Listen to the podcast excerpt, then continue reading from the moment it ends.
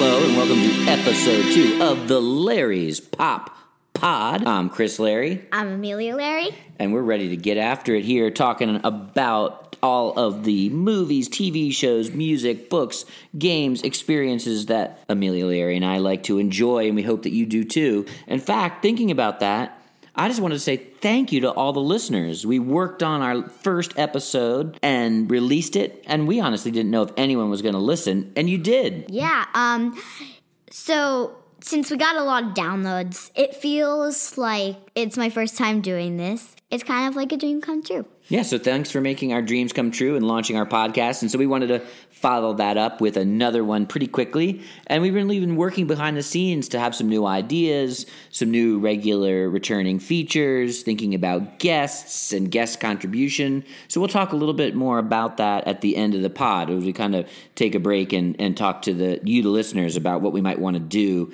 coming up with um, future episodes and with the Larry's Pop Pod empire. But now let's jump into talking about some of the stuff that we're excited to bring to you this week. One of the things that I'm excited to talk about, and that Amelia and I have been enjoying through most of the late winter and early spring, has been the B B C America series Planet Earth two.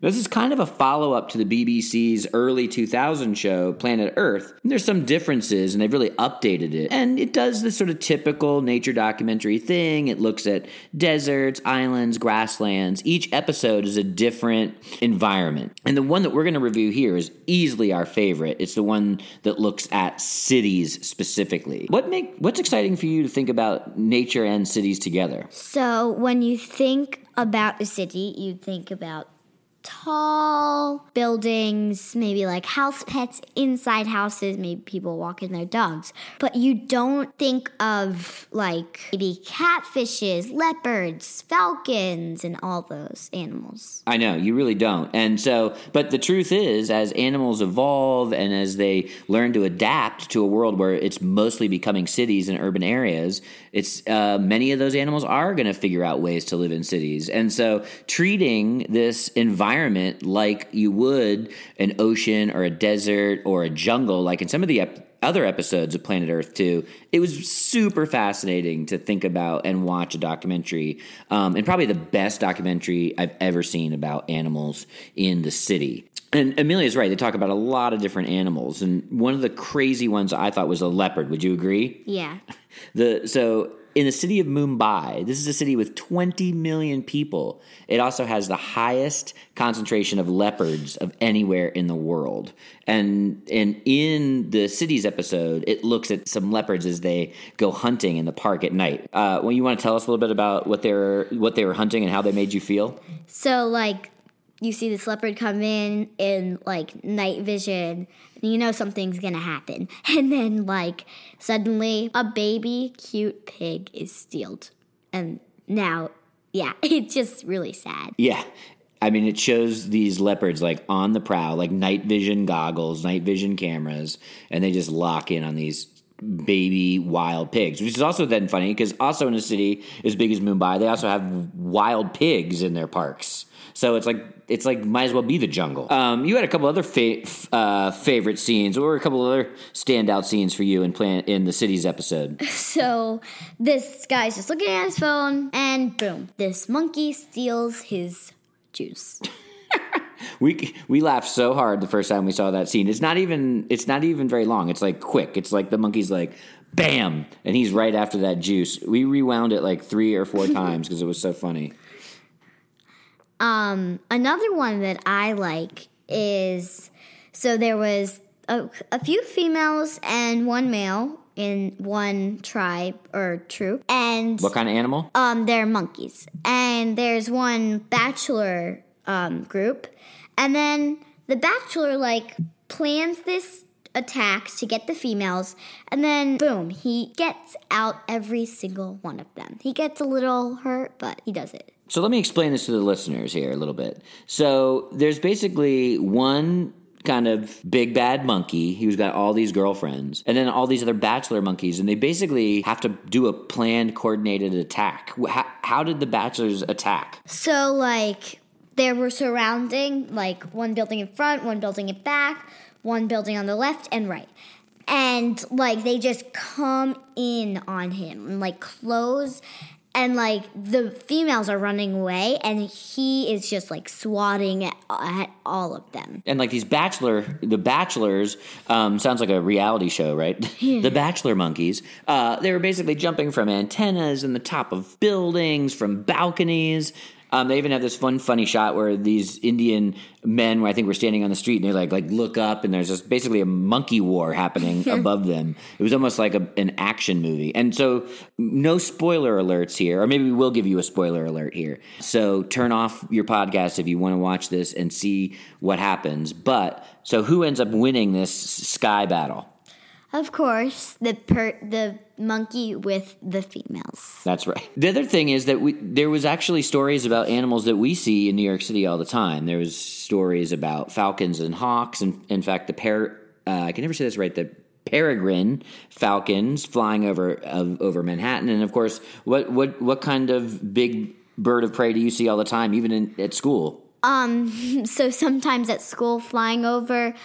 Uh, my recess court, we see red-tailed hawks. So red-tailed hawks, peregrine falcons in one of the biggest cities in the world, and, of course, raccoons. Our family has uh, some strange urban raccoon adventures. You want to – don't tell the whole story, but what what room in our house were the, fa- were the raccoons in? There were one time in the kitchen and – the bathroom. So I think that's a little bit why we're so fascinated with animal documentaries about uh, about cities, because we've actually had wild creatures come in, in into our windows. And actually, in the Planet Earth Cities episode, they talk about Toronto has a, one of the biggest populations of urban raccoons. And they had some really funny scenes of like a mother teaching its babies how to hunt in the city and break into trash cans, basically, right? Yeah, and like so they had like this home on top of a house, and like she was getting them all down, and then they were just exploring, getting themselves into like these little slots, and it was really funny. It was. And also, so that actually brings us to our next topic, because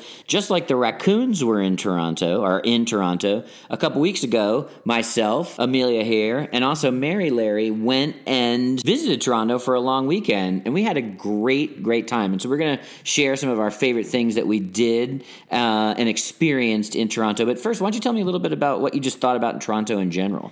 So Toronto is kind of like where we live, New York City. And New York, I mean, Toronto is fun, it's family friendly, it has like activities. It would, you would like still love it if you were on your own, because it like had it fits in, I think, for everyone. That's a great point about everyone. It's a really diverse city. I never, um, I don't know if I felt a city that is big as Toronto, and Toronto is big, that it's felt as diverse, and that includes New York City. And on top of that, the people were so nice. We walked around so much of the city, and we always felt welcomed, and it felt like a really just friendly, nice place to be with lots of different kinds of people. So now we're actually going to talk about three topics and talk about some of the things that we did in each of those topics, and maybe what were some of our favorites um, and some observations that we had about those favorites. So why don't you give us the three categories we're going to talk about?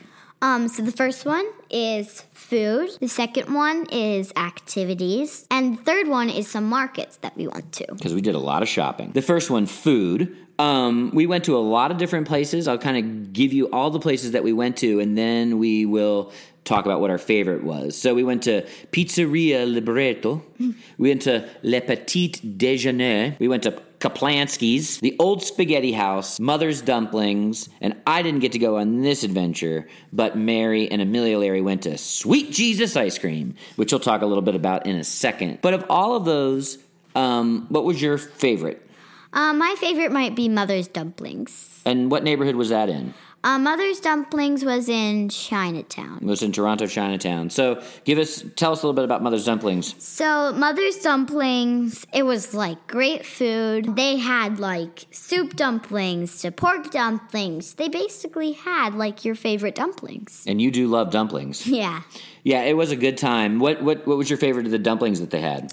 Um, maybe the soup dumplings. Yeah, I think those were really good. And shout out to our friend uh, Megan, who every time she's in Toronto has to go to this one dumplings place. And we were actually with Megan, so she was giving us an inside tip. And that was a fun night. I think maybe my favorite place that we ate was, which was strange from coming to New York City, you know, da- these kind of delis are pretty regular. But I really loved Kaplansky's Diner. I'm sorry, deli. Had a nice pastrami sandwich, and they had all this condiment bar with pickles, and you could give yourself the whole setup. And we had some, I think, uh, potato pierogies and some other stuff. Do you, did you like that meal? Yeah, I loved that meal. The one thing, I didn't get to experience this, but... and it's not really a proper meal, but tell us a little bit about Sweet Jesus ice cream. So if I'm just giving you a little tip before you, if you go, if you go to Sweet Jesus ice cream, you have to get a small no cone, because me and my mom got a small cone, and it was kind of like a large cone,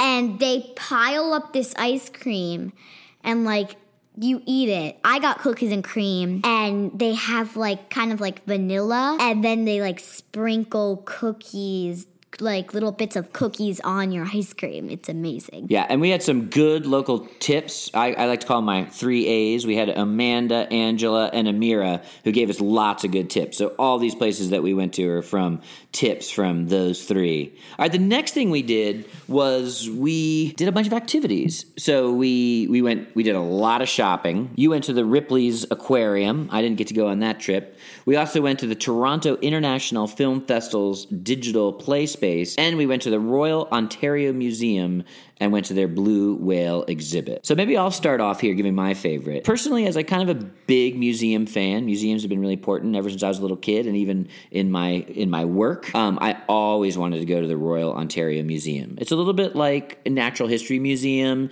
like you might find in Washington, D C or Chicago or New York.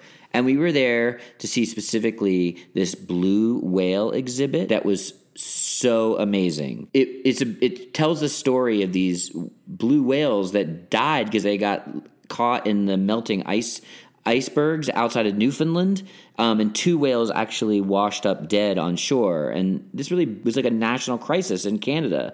So instead of being totally sad, they used it to study these whales, and it turned into this blue whale exhibit, and it was just mind-blowing. What are some things that – what were some reasons why you were so blown away by this exhibit? Um, so, like, they had, like, all these cool things. They had, like, the, one of the um, – one of the whale's bones, like, all set up. And it was, like, pretty long. It might have been, but it was about one and a half school buses.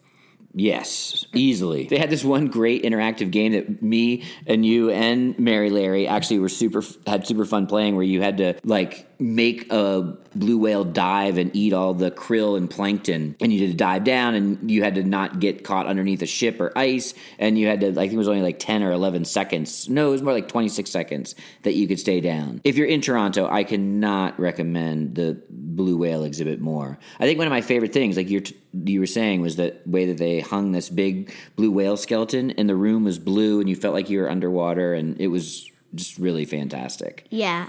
Um, and they also had this cool thing where you would spin a knob, and you'd see how, like, this blue whale would, like, swallow all the krill, like, put it in, and then go up and, like, put all the waste and things that it can't eat up. So, like, you could put it backwards, and you could put it forwards, and you could do it, like, really fast. It was so cool. So, definitely a good time. So, what was your favorite activity that we did? My favorite activity was TIFF Kids, um, digital play space. The digital play space, it kind of like had all these interactive things. Like, one, you would do like stop mo- motion animation. So you would like do your arms a certain way, do your legs, and then she would t- take, the person would take a picture. Then you would do a different way. And once you saw it, and it, w- it was kind of like a dance or like floating through space. It was really cool, all that. Um, and also, they had, um, you could make your own, like, circuit, and you could, like, you could do these V R sets and see two stories. One, the insects jumping away from the frogs, and Rain or Shine, this girl with the sunglasses with that, like, when she put the sunglasses on, it was raining. When she took them off, it was, like, sunny. Yeah. The Toronto International Film Festival, which is TIFF, they do a children's film festival every year, and they have this digital play space um, the same time they have the children's film festival. And it was a little bit like Maker Faire, right? It was a little bit like going to a Maker Faire. It was very interactive. It was super fun. Um, we also did a ton of shopping, which actually brings us to our next activity, was we went to two big famous markets in Toronto. One, the Saint Lawrence Market, and the other, the Kensington Market. Saint Lawrence Market was one, actually one of National Geographic's top ten markets in the world, and it was absolutely ginormously huge um, and pretty world famous. Um, and the other one, with, which was Kensington Market, which was a little bit more hip, a little bit more, um, it had a lot of South American uh, vendors, it was a little bit more edgy, a little bit more hipster. Um, I think it's mostly just on the weekends. What was the favorite of your two markets? Um, mine was Kensington. Also, Kensington Kensington kind of felt like a mar- uh, well, kind of felt like a market and like a neighborhood. But like this whole street was lined with like ice cream places, maybe burger shops, restaurants.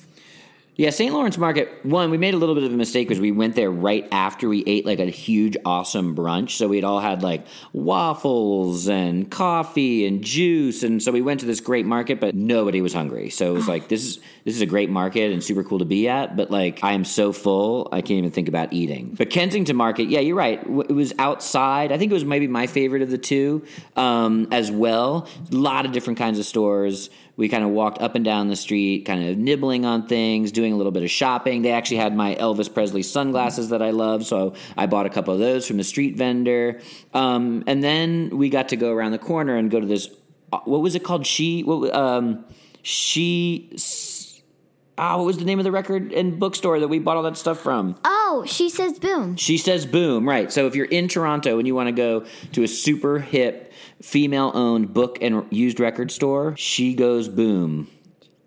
She Said Boom. Thanks for silently reminding me there. Um, so Kensington Market was a super, super good time. What was maybe the famous, the, sorry, famous, the, the most favorite thing that you bought while we were in Toronto? Um, my favorite thing that we bought, um, my favorite thing that we bought was probably this um, friendship necklace that I did with my friend. Oh, that's pretty nice. I love, we got, I already said my Elvis sunglasses, and I got some great records from She Said Boom. But the, my favorite thing was actually something we bought at the ROM, so maybe with my favorite activity, which is this great serving tray with these cute Uh, foxes, and it was such a cool scene that it was uh, something that Mary, Larry, and I loved to get. So overall, we had a blast in Toronto, eating, playing, exploring, shopping. So um, what would you give the Toronto experience overall? Is it a one to ten? Uh, yeah, let me see. Let's say on a scale of one to five, five being New York City awesome, one being like a, a ditch in the road in some town. What was Toronto? I'd say probably five. Probably five? Wow, I think I have to say four. But here's the real out question on Toronto. Could you live there? I could probably live there, yeah. I could probably live there too, except winter. It is cold. Yeah.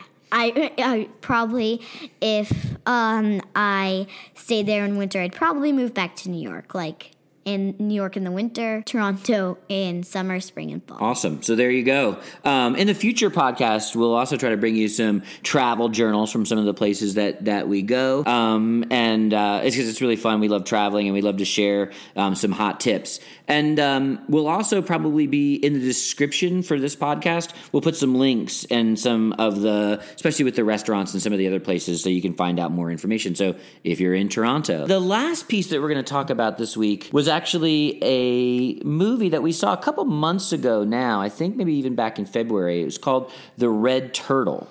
And The Red Turtle is actually a co-production between some animators in Europe and, of course, Miyazaki's Studio Ghibli uh, animation house. But none of the animation was actually done by Studio Ghibli. It was actually worked on by these European animators, and the story and the direction was also done um, by Europeans. So it was kind of an interesting first for Studio Ghibli. And it really was a beautiful film. It was actually nominated for one of the best uh, animated features this year in the Academy Awards, along with another one of our favorites, uh, Kubo and the Two Strings. But, of course, Zootopia won. Boo. Mila, you kind of like Zootopia, right? I kind of like it. Like, uh, it's kind of like has that message, like, anyone can do anything. But at the same time, this movie was beautiful. Kubo was beautiful, so I felt like it was it was a good win, but it was a bad win. Zippy on Zootopia is my opinion. Um, but let's talk a little bit about The Red Turtle. Um, why don't you tell us a little bit about it, and then tell us what you thought about it. So The Red Turtle is kind of like, it's a beautiful movie. It has no words. It only has like sounds, and it's about this red turtle and this guy like gets washed up on the island, and he every time he tries to, to escape, this red turtle knocks his boat, he falls into the water, and he swims back to the island. And we're not, we're gonna, this is a no spoiler zone, I think, right? Because yeah. we want you to figure it out. But it, it, it goes on and tells a story about this, this man and the life that he builds on this deserted island. Again, no words. It's beautiful, as Amelia said. It's it's really evocative. It's really reflective. Um, it's story. It's a story about family, and it's about story about survival. It's a story about wilderness, and all of that seems very heavy, right? Sort of very emotional, and it was. There were some really intense scenes, right? I remember, like, one time you looked over to me and you almost had tears in your eyes. But it did have one great piece of comic relief, which was the crabs. Every time, well, I think like maybe the last three times he tried escaping, this cra- these crabs climbed onto his boat, got in this little socket, and then he he basically took them with him every time, except for when they tr- they had to go back. Yeah, they were like the clowns of the movie. Uh, yeah, of the story, the crabs. Um, And it's also, it's all hand-drawn, and it really, it looks incredible. And even though there's no words, it does a great job with sounds, like like a lot of grunts and hun, huh, huh, huh. Like the guy does a lot of that kind of stuff, and then you or you hear the birds, or you hear the little, like, scrambling of the crabs. So you hear, like, the waves crashing in, and maybe, like, one time or two, I heard, like, a hey. Yeah. And, yeah. So what did you think overall of the movie? And then maybe if you had to give the Academy Award to one movie, Kubo or Red Turtle, who would you have given it to? Um. So overall, I thought it was a beautiful movie. It um in some parts it was slow because I like more fast movies, but I liked the slowness of it. And it just like it's a beautiful family island surviving. Like they eat like raw fish or no, not raw fish. They eat like fish and coconuts, and how they survive on this island. So, would you? Who would you? What would you? Which of the two movies would you have given the Academy Award to for Best Animated Movie? Kubo and the Two Strings, or The Red Turtle? Um, I love The Red Turtle, but I have to give it to Kubo and the Two Strings. That would have been yours. Yeah. I think it would have been mine, too. It should not have been Zootopia. I'll tell you that right now. So those are some of our topics. Uh, go visit Toronto. Definitely see The Red Turtle when it comes out on streaming or on Netflix or on D V D, if you still know what those things are. And I would highly recommend going back and watching all of Planet Earth two. But if you only watch one episode, watch the cities episode. And we wanted to talk a little bit more, as we said at the beginning of the pod, about what kind of things we, we have planned coming up for the for the next few podcasts. Amelia and I have been talking a lot about sort of reoccurring features and what we want to do with the podcast. So what are come of, some of the things that we've been thinking about? Um, we've been thinking about a lot of special guests. Um, should I spoil spoil this? No, let's just say we're looking for special guests. And we have some cool features going on that we might do in one or two episodes.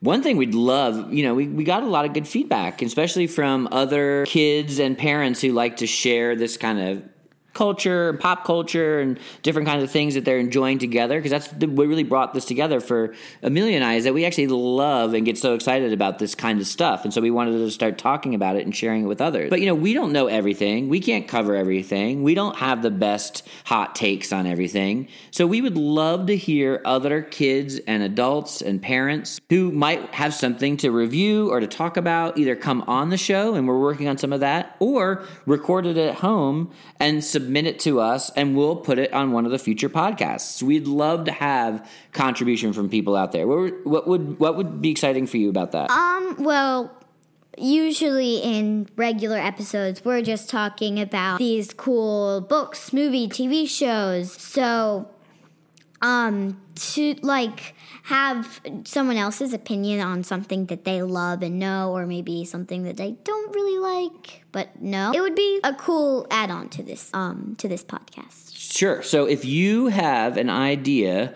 um, or you'd like to submit something for a future episode, you, you can email the show at chrislarry thirty-three at gmail dot com and either pitch an idea of something you'd like to see us talk about, or even better, record something and ask for it to be included on a future episode, and we will definitely accommodate you. In fact, for the first submission for somebody who records something and sends it along to us to add into a show, we will do two free movie passes. So there is a challenge for someone to get two free movie passes.